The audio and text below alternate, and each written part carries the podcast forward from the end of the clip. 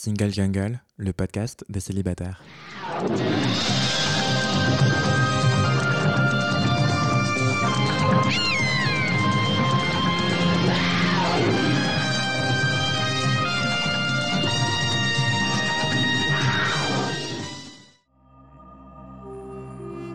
Je suis Louisa Amara et j'ai créé Single Jungle, un podcast dédié aux célibataires. Nous sommes plus de 100 millions dans le monde.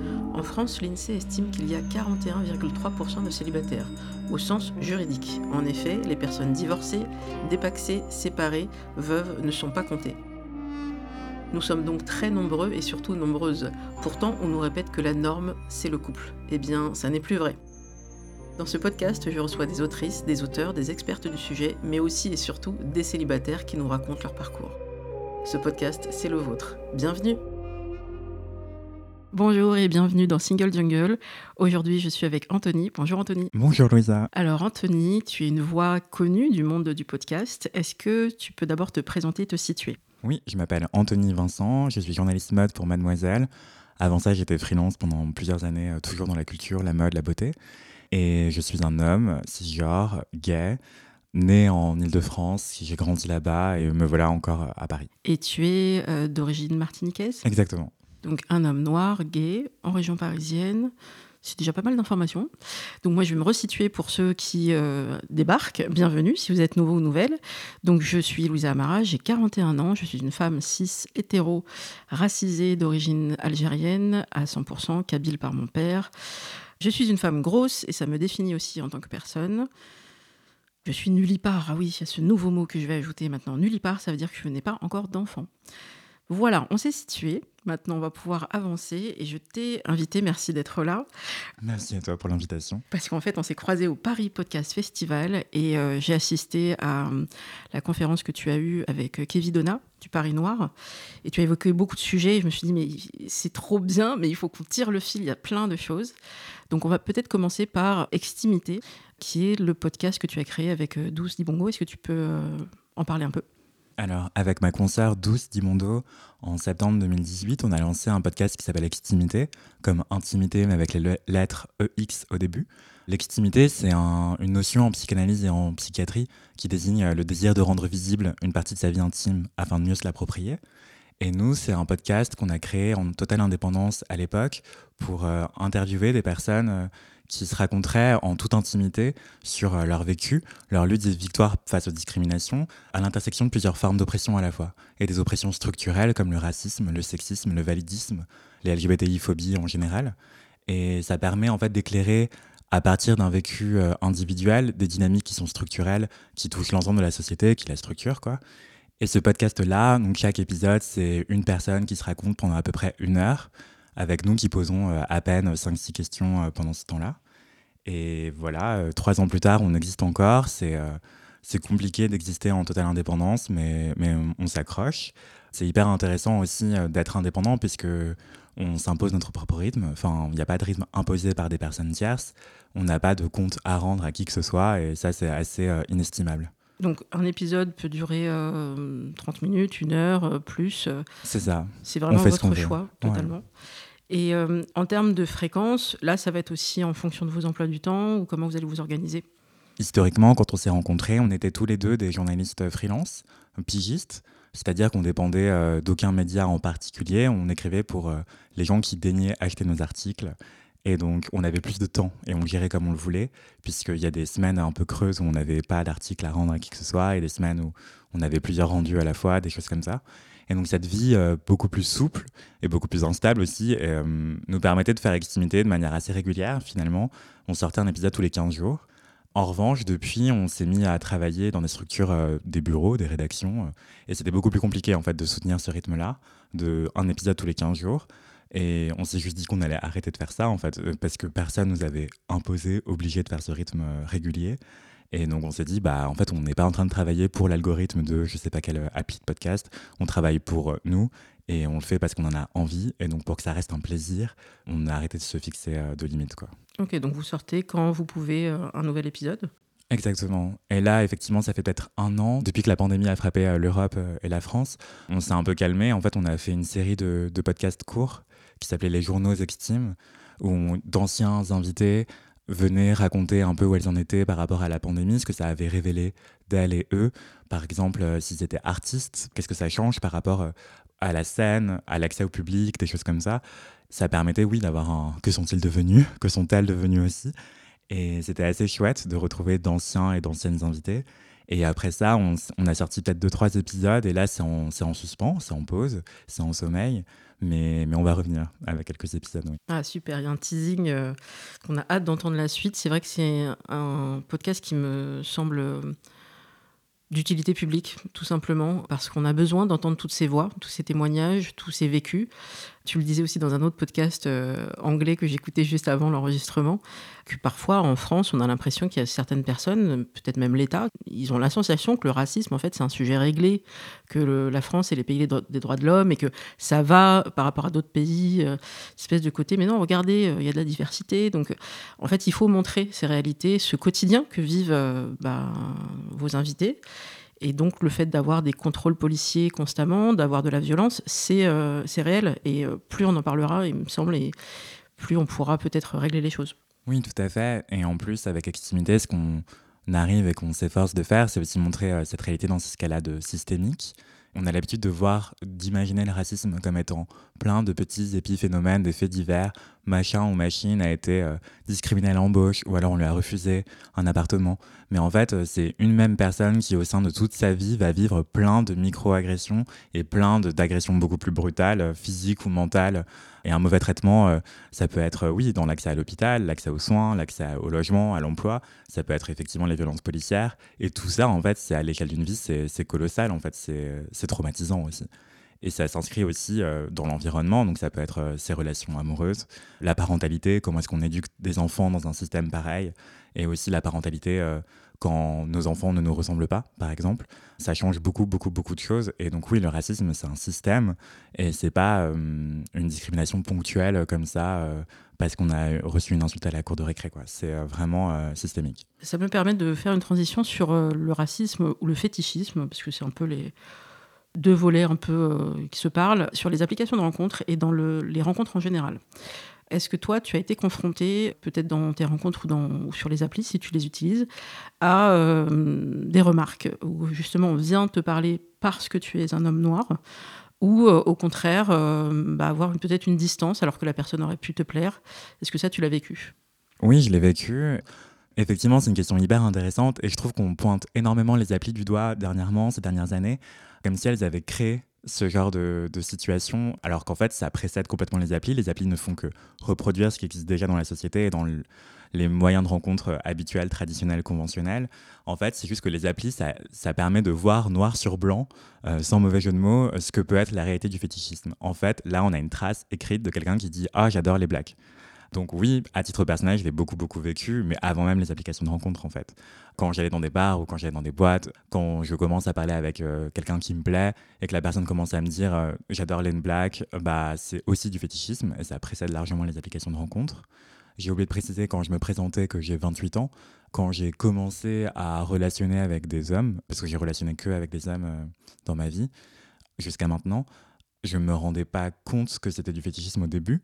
Ensuite, sur les applications de rencontres, je me rendais bien compte que effectivement, il y a des méthodes de filtre en fait qui permettent de ne voir s'afficher que des personnes blanches, que des personnes asiatiques, que des personnes latino, que des personnes nord-africaines, ce genre de choses. Bah en fait, on peut aussi dire qu'on appartient à telle et telle tribu ou qu'on recherche telle ou telle tribu.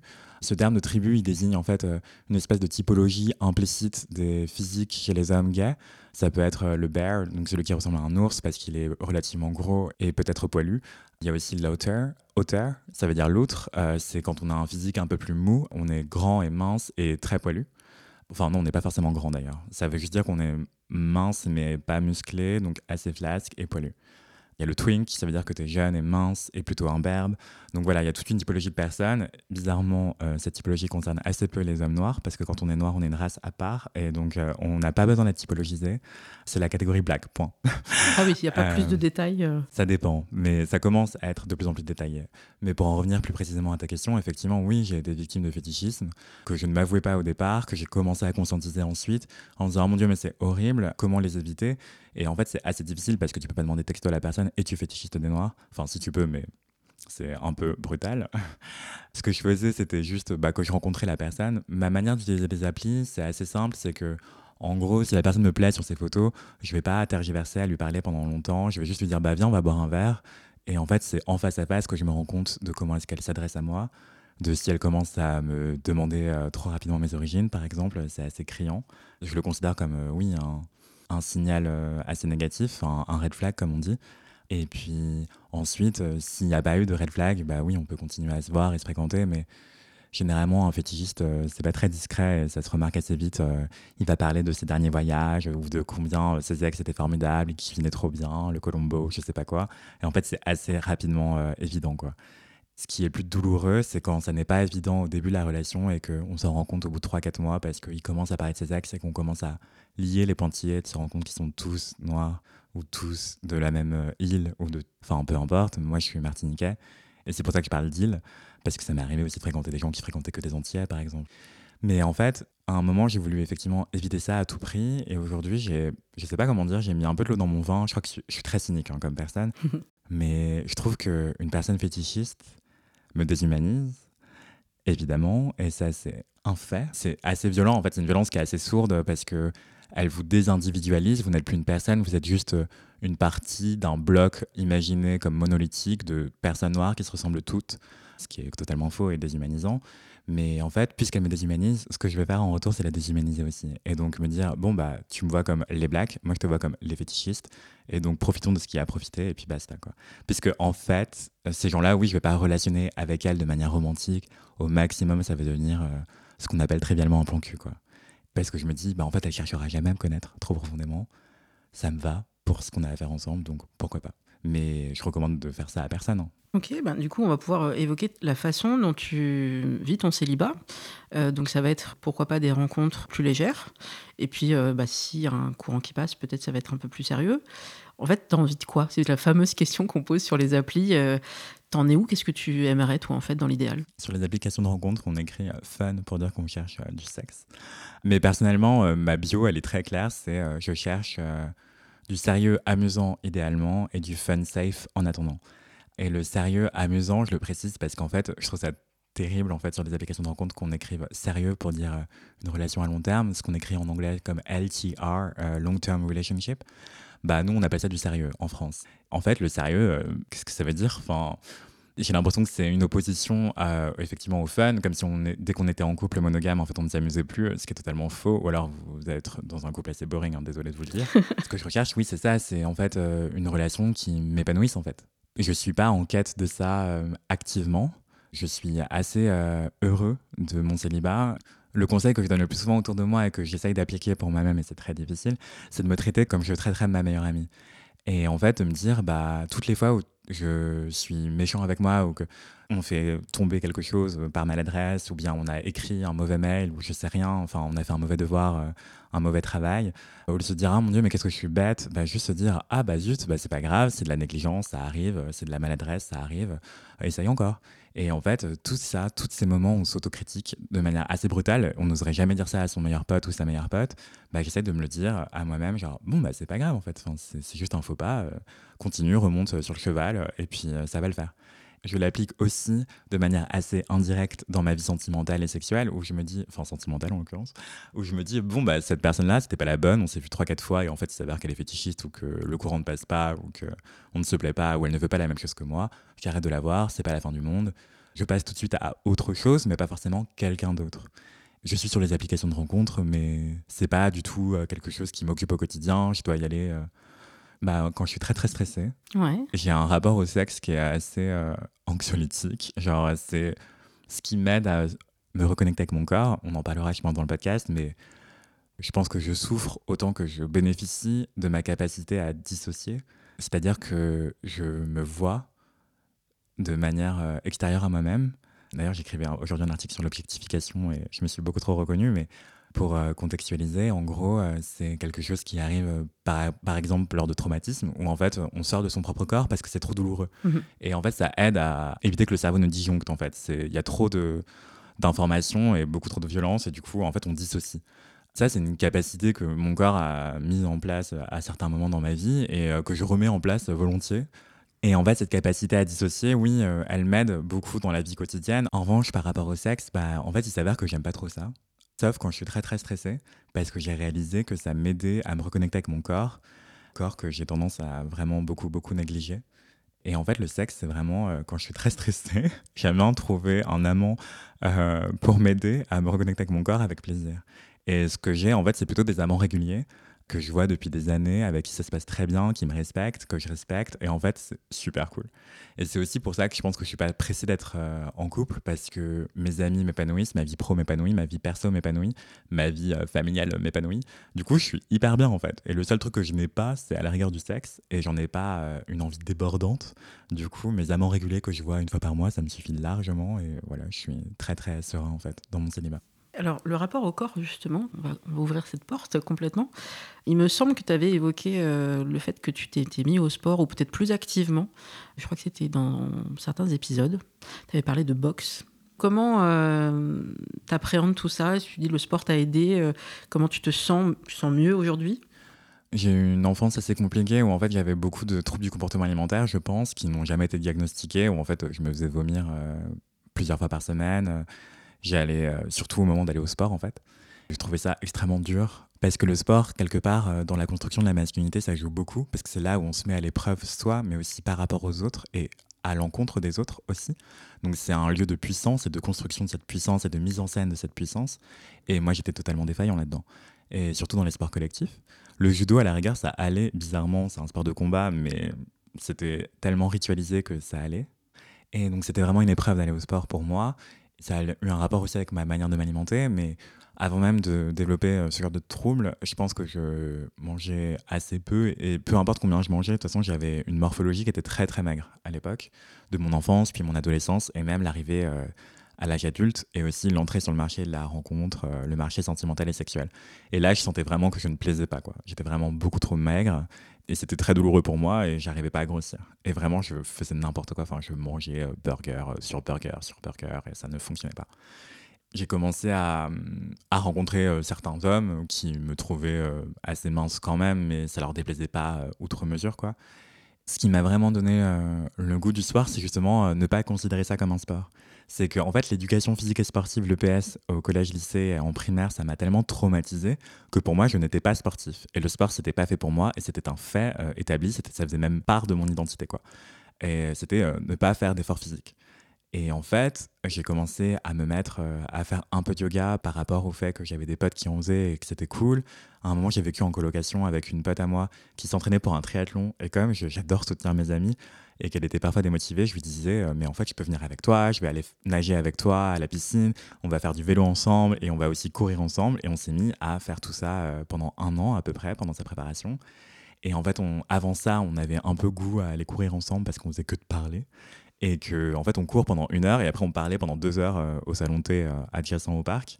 Et ça m'a donné pas forcément goût au sport, mais en tout cas, ça m'a un peu réconcilié avec le fait que l'activité physique, c'était pas non plus le truc qui allait me tuer, quoi. Et donc, je me suis rendu compte que mon corps avait des capacités physiques que je ne connaissais pas, que je ne soupçonnais pas, et même que je préférais ne pas voir et connaître, quoi. À mesure que je réalisais ça, je me suis dit, bon, bah, en fait, peut-être que le sport, c'est pas l'ennemi absolu, et peut-être que c'était juste le PS. Et je me suis mis à faire d'autres choses plus ludiques, donc le yoga notamment avec des copines, et après, je me suis mis à faire aussi du roller, le patin à roulette, pour aller danser surtout. Et je me suis dit, ah, c'est trop fun et tout, je m'amuse, génial, j'adore et tout. Et après, je me suis mis à faire de la boxe. Et ça, c'était la boxe, c'était euh, depuis peut-être un an et demi. En fait, je, fais partie d'un club qui s'appelle le Panam Boxing Club, qui est un club de boxe LGBTI. Euh, et donc, euh, toutes les personnes qui sont là le sont ou sont des alliés. Et en fait, c'est assez cool parce que c'est un espace relativement bienveillant où j'ai pu me confronter à ma plus grosse crainte, c'est les hommes.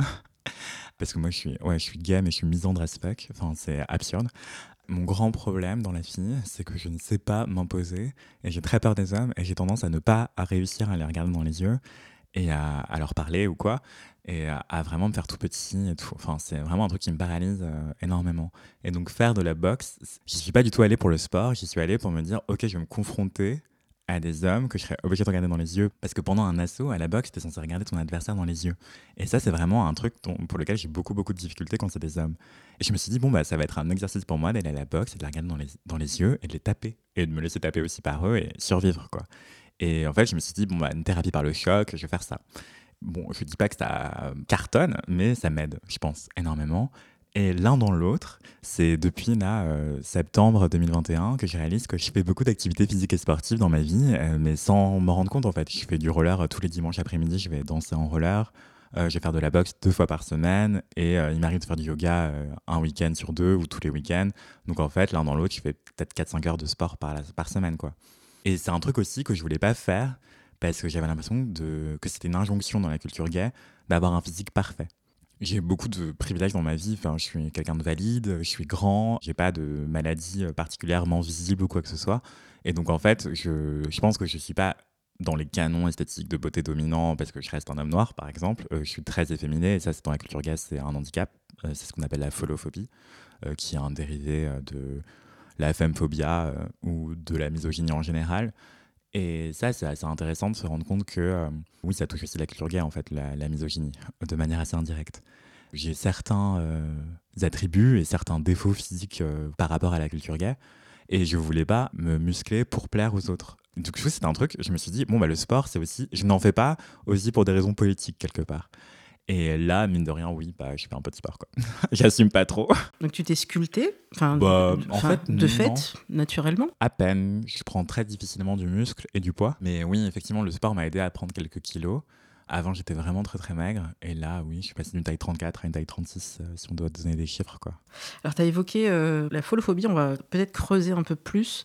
Parce que je pense que beaucoup de gens ont été choqués par les propos euh, de Mathieu Delormeau donc moi je regarde pas Touche pas à mon poste pour des raisons militantes. Je ne veux pas euh, regarder. Je trouve que souvent les débats sont populistes et ça m'intéresse pas de regarder Cyril Hanouna et ses productions. Mais euh, cette intervention a été beaucoup diffusée sur Internet parce que Mathieu Delormeau, qui est lui-même un homme gay blanc et il se trouve être assez musclé, bodybuildé, euh, lui intervenait pour dire sa colère de voir Bilal Hassani dans Danse avec les stars danser avec un homme et son argument était ça fait des années que Danse avec les stars existe et en France, TF1 est la chaîne la plus regardée et la plus regardée d'Europe. Ça faisait des années visiblement qu'on avait envie euh, d'avoir euh, deux hommes qui dansent ensemble ou pourquoi pas deux femmes qui dansent ensemble. Et là, ça arrive enfin, mais il faut que ce soit avec un homme efféminé comme Bilal Hassani qui s'assume parfaitement. Et le problème, c'est que Mathieu Delormeau disait mais je me sens pas représenté par lui. Et donc en face, on lui a dit mais Bilal, il n'est pas là pour te représenter toi ou représenter qui que ce soit d'autre que lui-même. Et en fait, tu es en train de faire de la folophobie. Et donc, c'est monté dans les tours. Et je voudrais aussi rappeler que Pierre Palmade avait eu euh, un discours à peu près identique euh, il y a quelques mois sur le fait qu'il ne se sent pas représenté par les euh, hommes gays efféminés, que lui-même a lutté contre ça. Et donc, il y a un vrai sujet de représentation des hommes gays, de, la, de cette parole agressive. Et justement, c'est ce, qui lui a été reproché, euh, à tous deux d'ailleurs. Vous êtes en train de faire du mal, en fait, à penser aux jeunes hommes qui regardent les émissions. Ben, ils vont pas se sentir soutenus par ce discours-là. Et vous, en tant qu'homme gay, vous avez aussi une responsabilité d'être un tout petit peu plus ouvert. Et en fait, on voit qu'à l'intérieur de la communauté, il y a aussi des gens qui sont euh, bah, intolérants. Je pense qu'on peut utiliser ce terme. Oui, bien sûr. Je pense qu'il faudrait définir les termes. Et la folophobie, donc c'est cette haine des personnes considérées comme des folles, et on parle de folles pour désigner des hommes gays qui sont très très féminins dans leur expression de genre. Et ça, effectivement, historiquement, c'est pas du tout nouveau. Quoi. Ça fait des années, des décennies, voire des siècles que cette folophobie existe. Elle tient autant de la misogynie qu'une forme peut-être d'homophobie intériorisée. Parce que Pierre Palmade et Mathieu Delormeau, en l'occurrence, que je ne souhaite pas du tout incriminer personnellement à dominem. Je pense d'ailleurs qu'ils sont représentatifs d'une folophobie et d'une homophobie intériorisée qui est propre à l'ensemble de la communauté ou à une grande partie de cette communauté euh, d'HSH, d'hommes qui ont des relations sexuelles avec les hommes.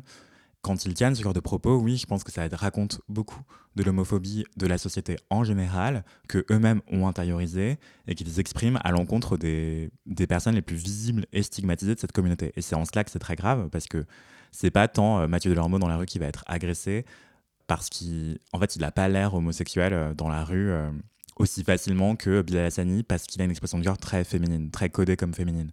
Et donc en fait, c'est toujours les folles qui prennent le plus cher socialement à cause de l'homophobie structurelle.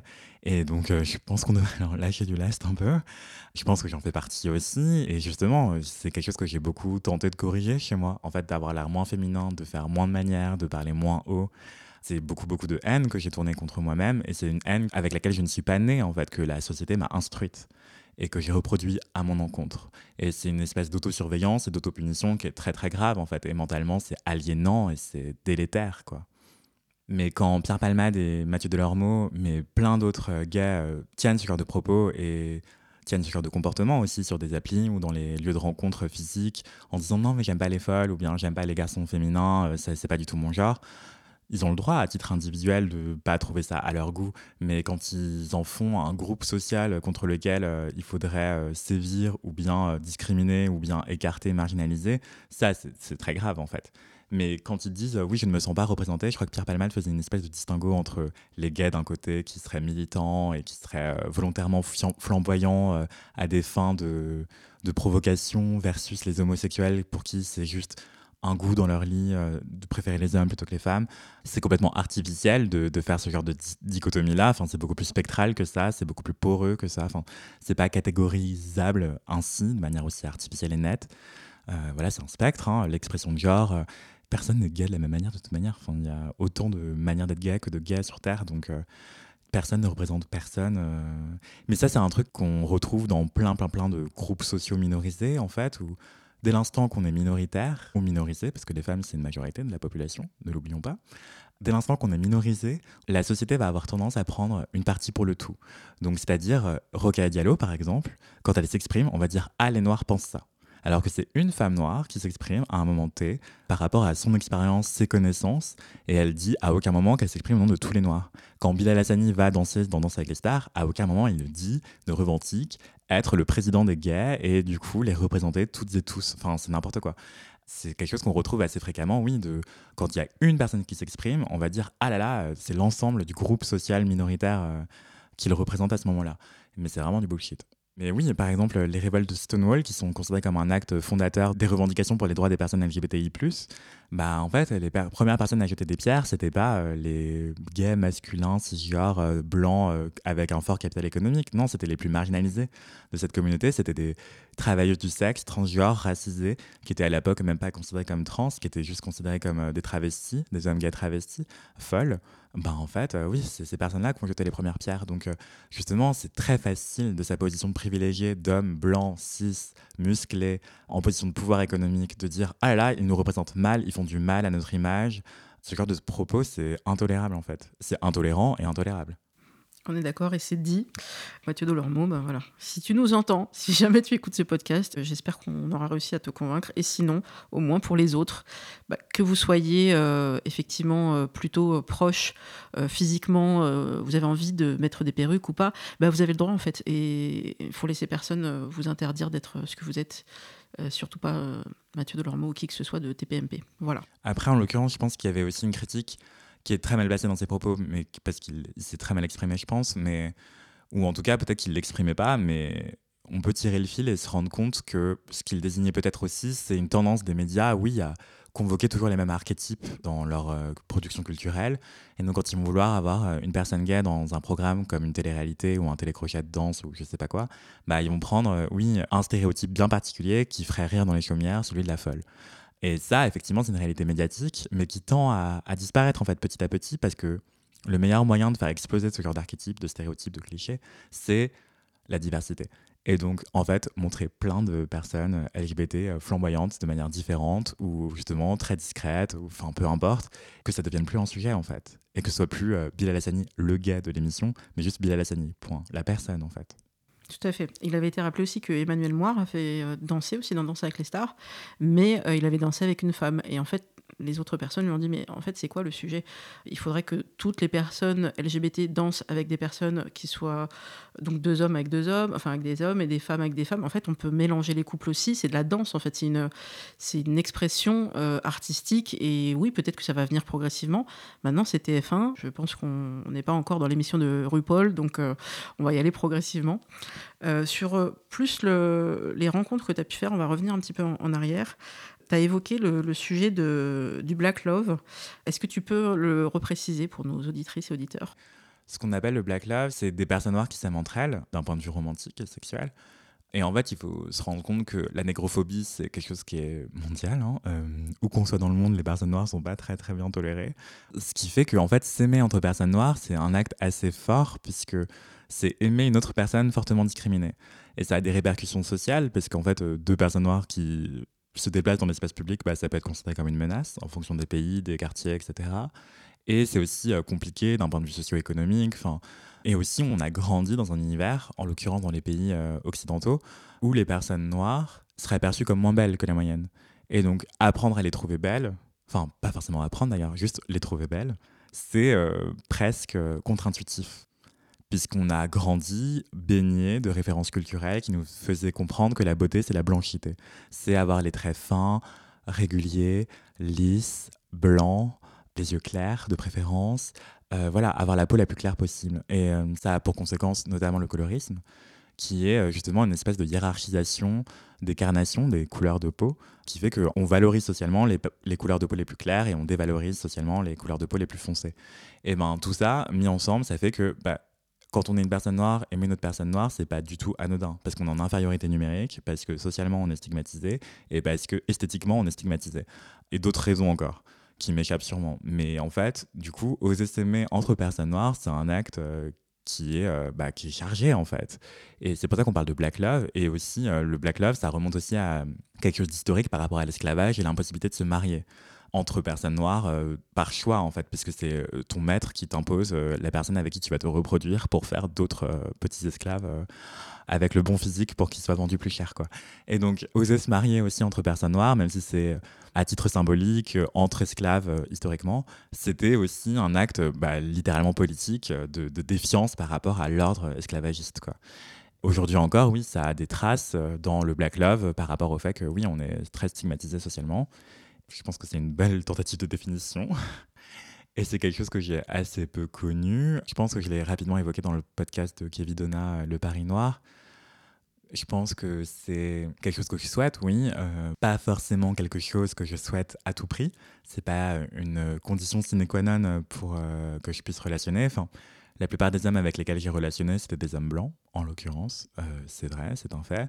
C'est pas une préférence absolue, mais en fait, c'est le goût avec lequel j'ai été conditionné et dans lequel je baigne, en fait, et aussi euh, le plus représenté socialement et même d'un point de vue strictement numérique. En fait, il y a plus de personnes blanches dans mon entourage que de personnes noires. Donc, euh, effectivement, il faut la trouver, la personne noire qui me conviendrait et à qui je conviendrais aussi. Enfin, voilà.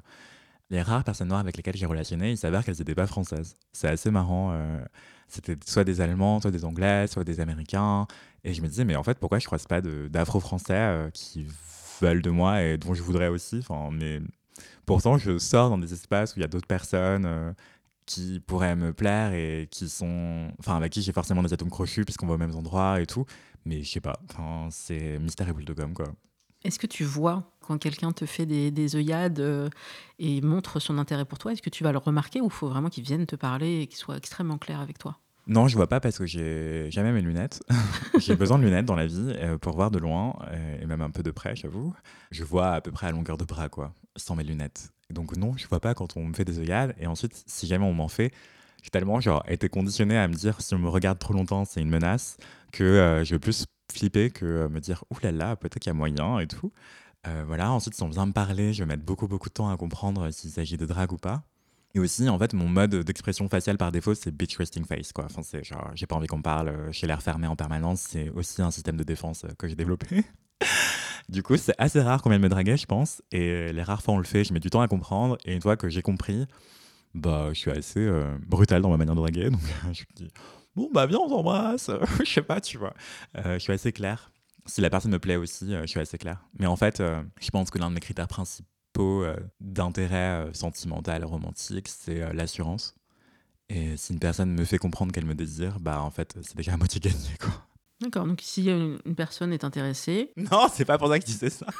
non, mais éventuellement, est-ce que ça peut être euh, une bonne option En fait, on est beaucoup sur les applis, mais il y a aussi des rencontres possibles qui, qui peuvent se faire dans des lieux euh, où tu vas. Bah, je crois qu'il y a pas mal de mes auditrices, auditeurs qui me disent bah, en fait, je, crois que je sais même plus comment on fait pour draguer hors écran. Euh, C'est-à-dire, il faut que j'aille voir la personne, il faut que je lui offre un verre, il faut que je le complimente ou la complimente sur euh, sa tenue, sur euh, ses yeux bah, tentez un peu ce qui vous convient.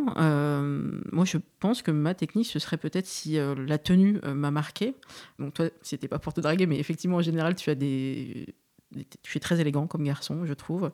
Et donc, je vais euh, te complimenter, mais je pense que je ferai pareil avec euh, une autre personne. Et après, la conversation peut venir. Et là, tu vas rescanner toutes les personnes qui t'ont dit, qui t'ont fait des compliments. Peut-être que dedans, il y avait euh, des personnes qui voulaient aller plus loin, mais Après, ça va que je suis journaliste mode et que je suis souvent de manière, habillé de manière un peu bizarre. Et du coup, j'ai souvent des, remarques par rapport à mes tenues. Donc, si toutes les personnes qui font des remarques par rapport à mes tenues me draguent, je suis vraiment, vraiment bête. Enfin, j'ai vraiment pas compris ça, faudrait dire. Mais je pense que c'est pas le cas. Enfin, en tout cas, oui, ça peut être une technique de drague, effectivement. C'est d'ailleurs Yael qui chante ça dans Que veux-tu euh, J'adore euh, comment tu t'habilles. Bref. Et c'est quoi ta technique à toi alors quand un garçon te plaît? Je ne sais pas draguer, je séduis très mal, je suis assez explicite dans ma manière de, de draguer. Je vais dire vraiment euh, texto, bah tu me plais beaucoup, ou je te désire, ou bien j'ai très envie de t'embrasser, ou bien je te trouve très beau. Pas forcément dans cet ordre-là, hein, bien sûr. Je suis très claire parce qu'en fait, jouer la carte du flou, personnellement, ça me plaît un petit peu que la personne le fasse en face, mais en fait, ça m'énerve très vite parce que j'ai aucune patience. Et du coup, je vais être très vite explicite parce qu'en fait, j'ai envie d'éclaircir ce brouillard, quoi. Et qu'on sache, texto, qu'on se plaît ou pas.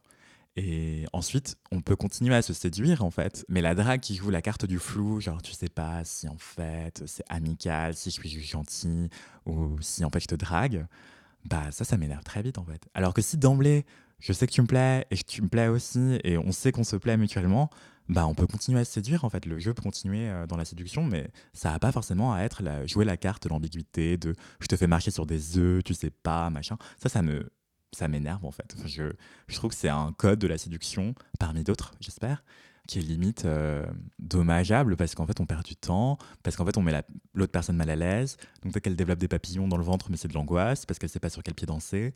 Et en fait, euh, ça sert à quoi en fait, ces hésitations-là Vraiment? Ça me parle tellement cette impatience. Ça se travaille apparemment, mais on peut aussi dire non, c'est pas mon mode de fonctionnement. Euh, Moi, je veux que ce soit assez clair.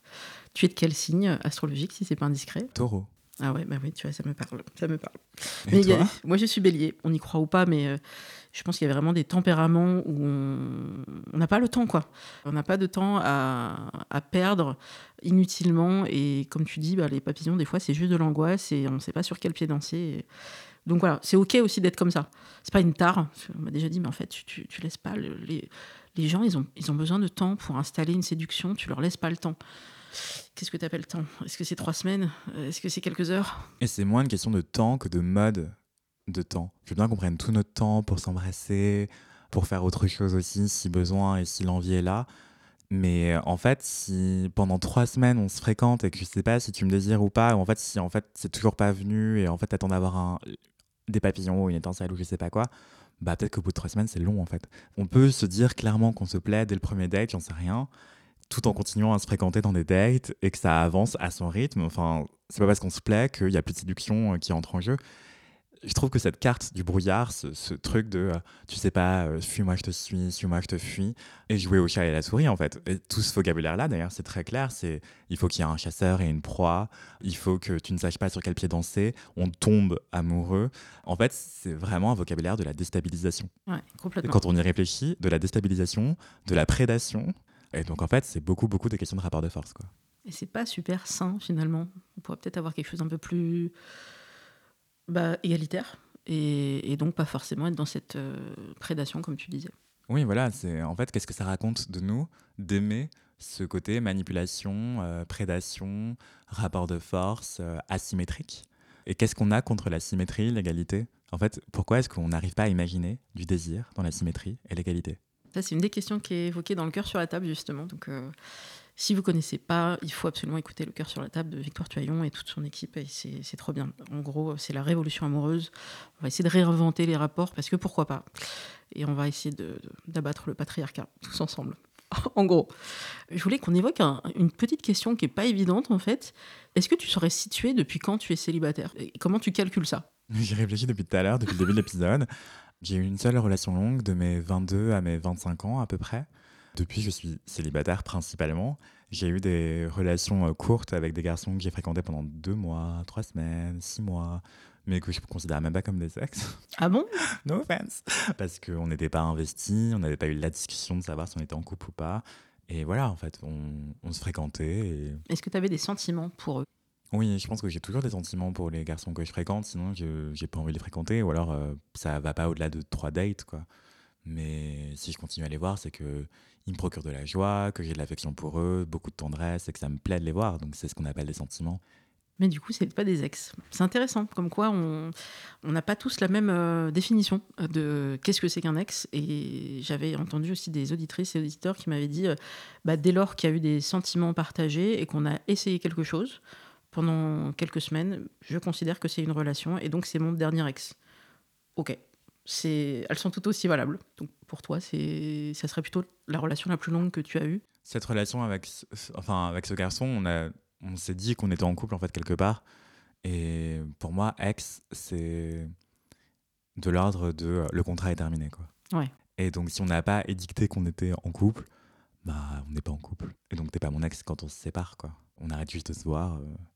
Est-ce que c'est une rupture euh? Oui, mais t'es pas mon ex quoi. Ok. Après, il y a plusieurs définitions du couple. Donc, toi, la tienne, c'est euh, être ensemble. Mais je vais te laisser la faire. En fait, c'est quoi ta définition du couple? Pour toi?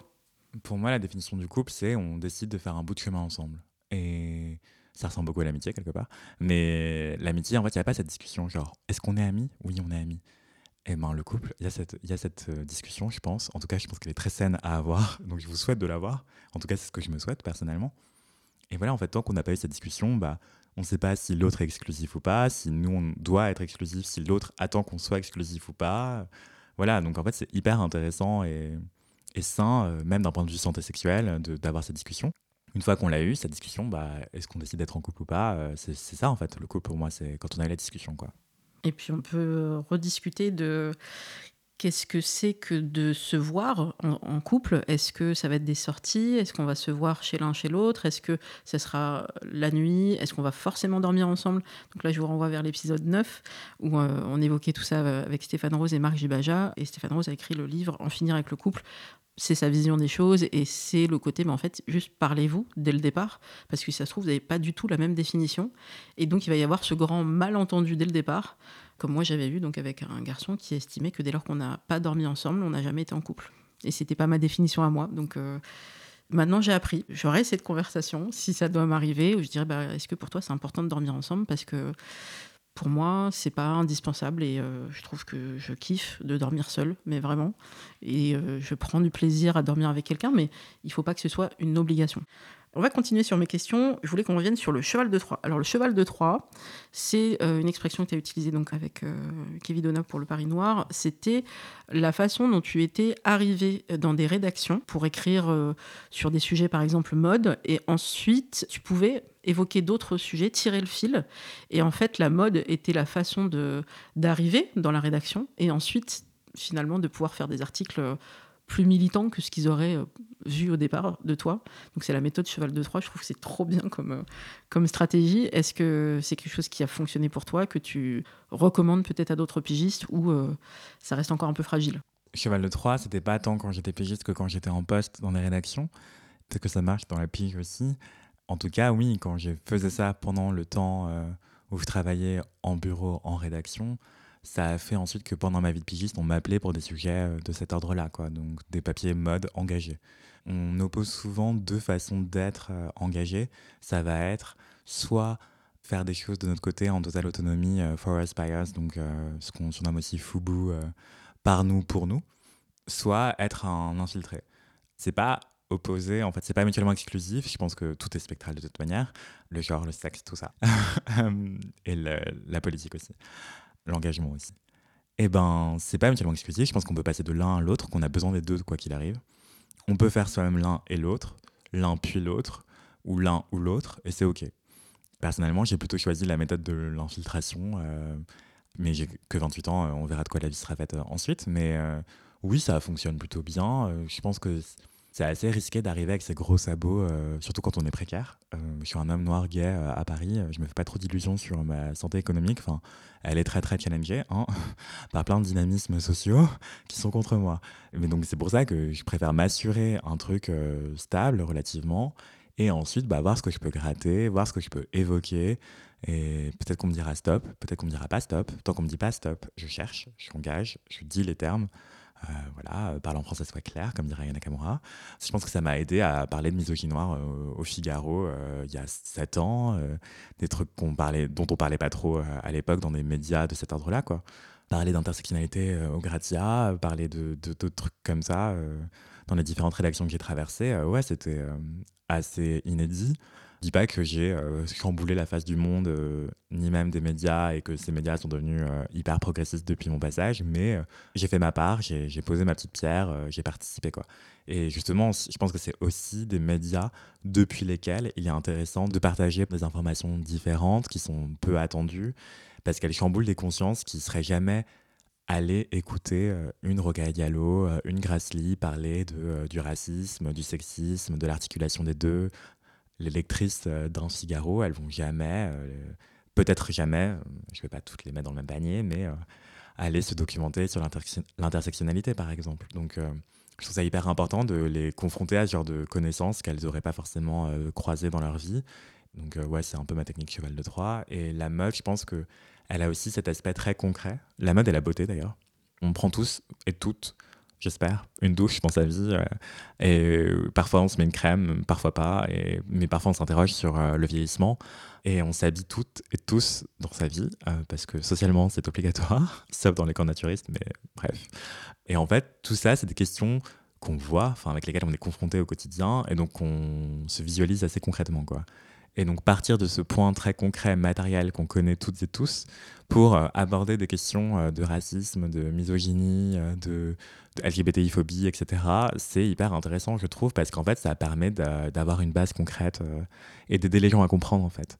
Parce que sinon, ces gens-là, quand on leur parle de notions hyper de but en blanc, de choses dont ils n'ont jamais entendu parler, bah, ça peut être extrêmement brutal et déroutant pour elles et eux. Donc, je trouve ça assez sain et est essentiel de, partir des bases et avant même les bases, de leur donner un prétexte qu'ils connaissent bien ou qui leur dit quelque chose qui n'est pas trop compliqué et les amener petit à petit à une réflexion plus large. Justement, au moment où on parle, il y a euh, quelques jours, Vogue France a enfin fait une couverture avec Aya Nakamura. Je pense que euh, c'était attendu et hum, on va quand même rappeler euh, les faits il y a peu de couvertures, très peu de couvertures euh, de magazines féminins avec des femmes noires. Ils ne sont pas du tout représentatifs de la France et de la beauté en France, pour des raisons extrêmement économiques, parce qu'ils le disent euh, avec beaucoup de cynisme.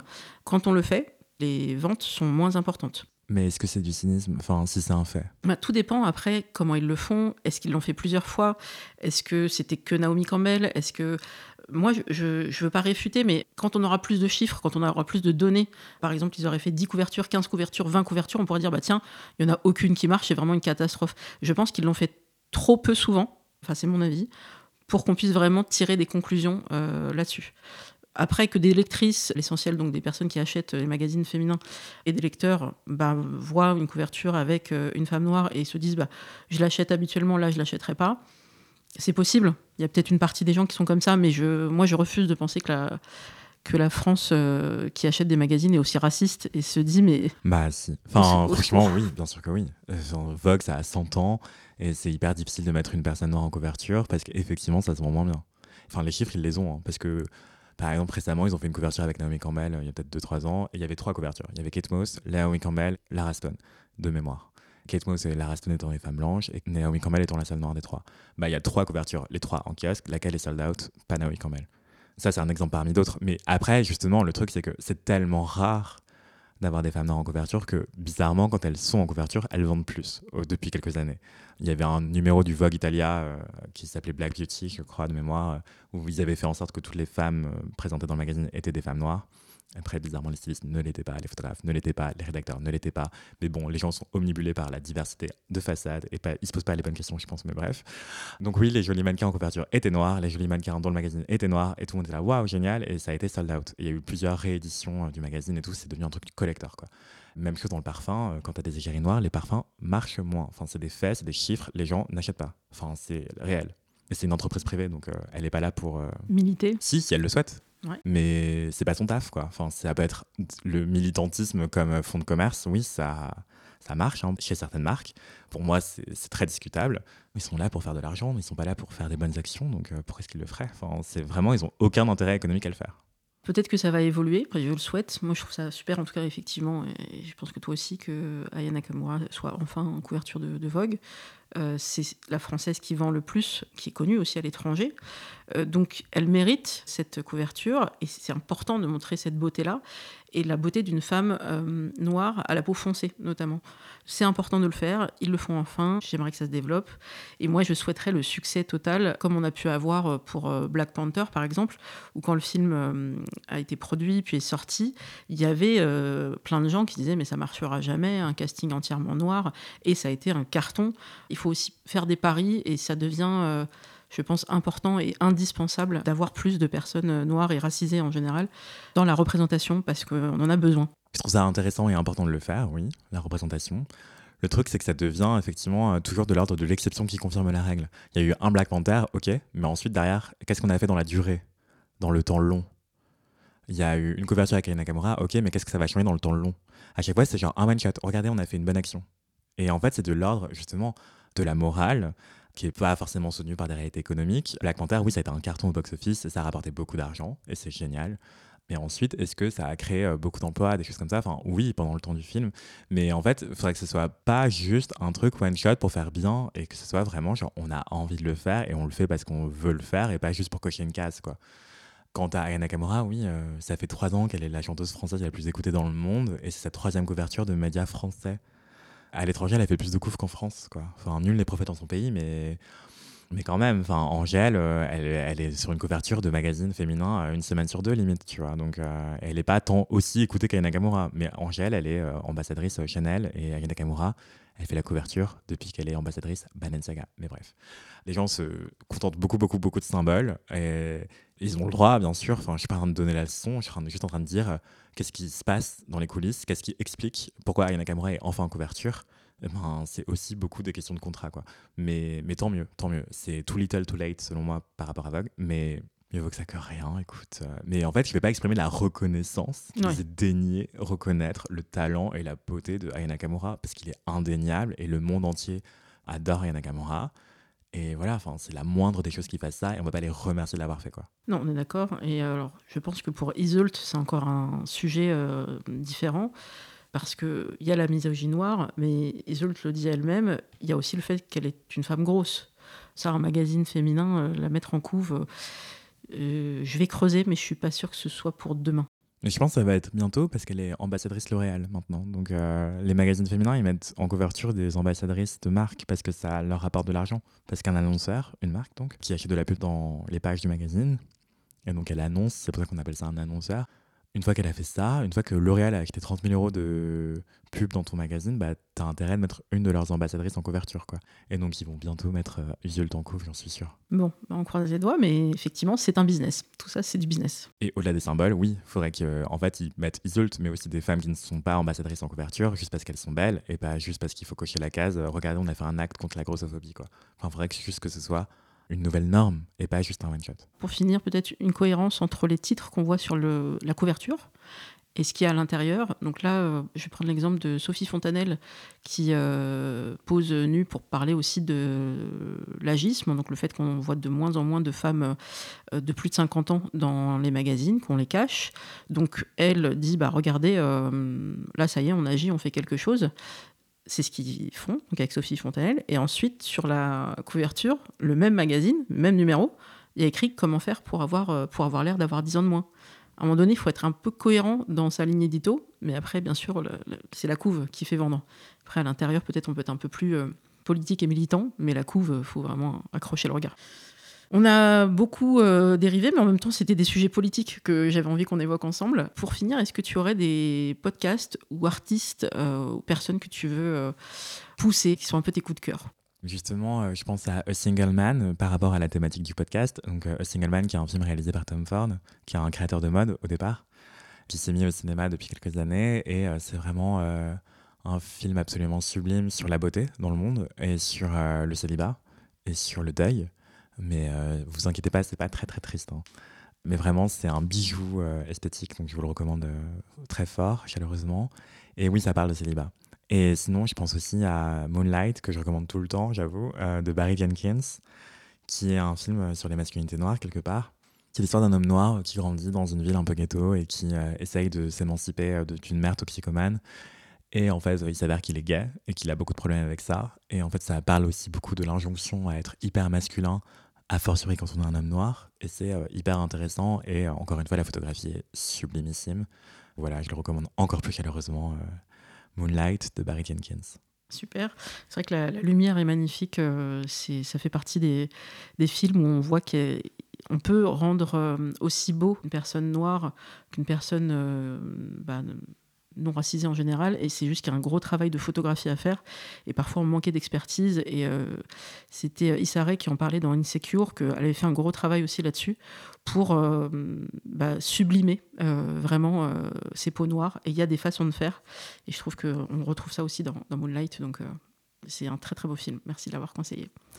Merci à toi Anthony d'avoir été avec nous pour euh, cette petite heure. On se retrouve bientôt pour un nouvel épisode. Vous retrouvez Single Jungle sur euh, toutes les applications de balado diffusion. Coucou les Québécois et tous les francophones. Single Jungle est aussi sur les réseaux sociaux, sur Instagram Single Jungle Podcast tout attaché et sur Twitter Single underscore Jungle. Merci, à très bientôt. Merci beaucoup Louisa.